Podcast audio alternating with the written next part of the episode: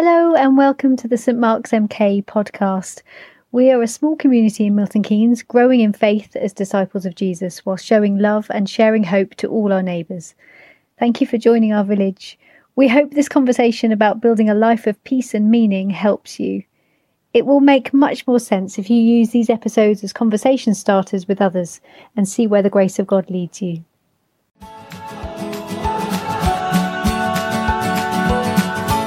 So, if we're going to build in rhythms and habits and life practices, a trellis which will help us to access the deeper, more profound, refreshing things of Jesus, here's an observation it will be difficult. And I know it's difficult because I sometimes go jogging and I hate jogging. Like, I hate running. I don't enjoy it.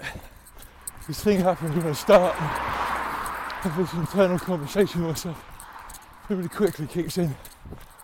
And it's like, I know run is good for me, and ultimately I want to be healthier than I am, and I want to be in that car. I don't want to have the endorphins released in my mind and my body to be healthier. But as soon as I start, I have this like voice in my head that says, So dull, just give up. Uh, then I, will I'll see a road that goes off down to the right, and I think, why don't I just go for that road? That, that, that road's a shortcut. I can be home in no time at all, and nobody will ever know the difference. And every time I come to another fork in the road or another decision, I have this mental discussion with myself. I could turn left. That would add another 500 meters onto my run, and there's a little bit of a, a, a, hill. I say hill, it's just a speed bump in the road, but I could take left or I could go right, and that's downhill and it's home faster and it's 450 meters quicker. And Nobody would ever know. Oh, come on, you're not that vain. You don't really care about that extra little bit of weight you're carrying. There's an easy way to do this. Don't eat the donuts. You'll be able to do that this time.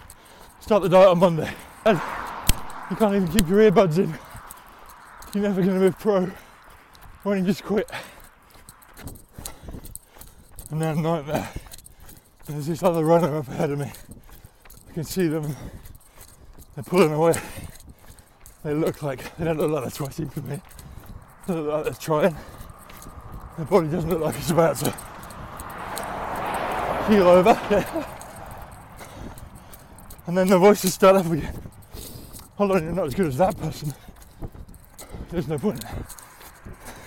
One day, Jesus, we're told in the Bible, had this moment where the Spirit of God compels him to go out into the desert, into the wilderness, and he spends 40 days fasting and praying. There's an extreme trellis for you.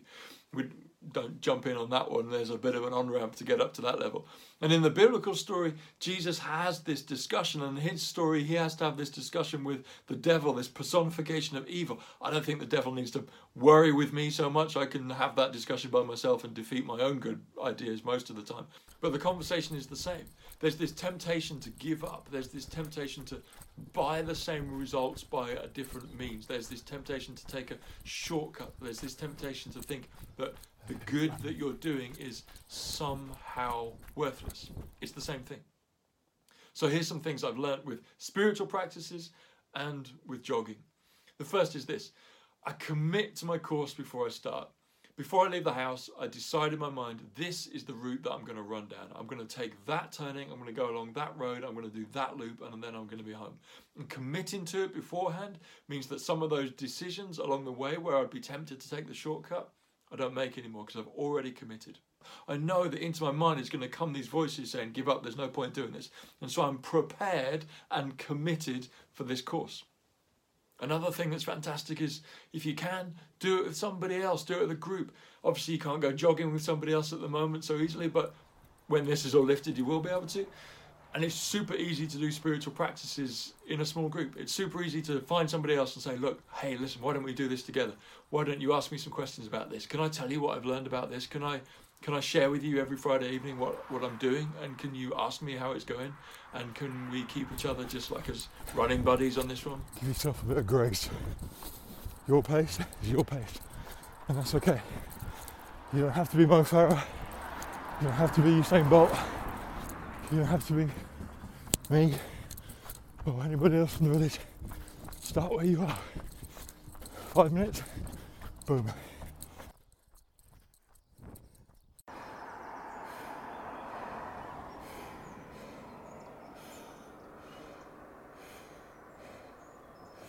Remember, it's a trellis. I'm not trying to become a runner. I'm trying to be healthier.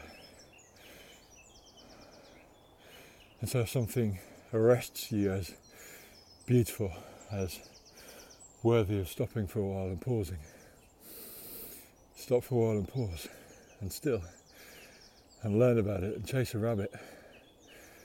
We're not trying to finish the New Testament in three months. We're not trying to read the Bible in a in the morning. I'm trying to become monks. I'm trying to know Jesus more. And sometimes remember he stops and waits.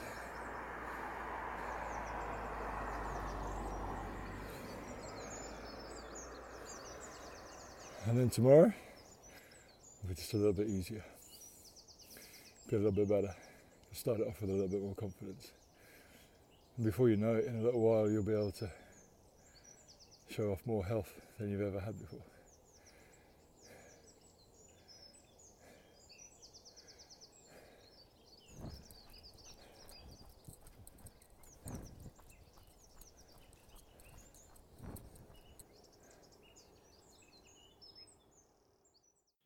Thanks for listening. Keep the conversation going with friends and join us anytime. Have a look at stmarksmk.com to see what our village is getting up to.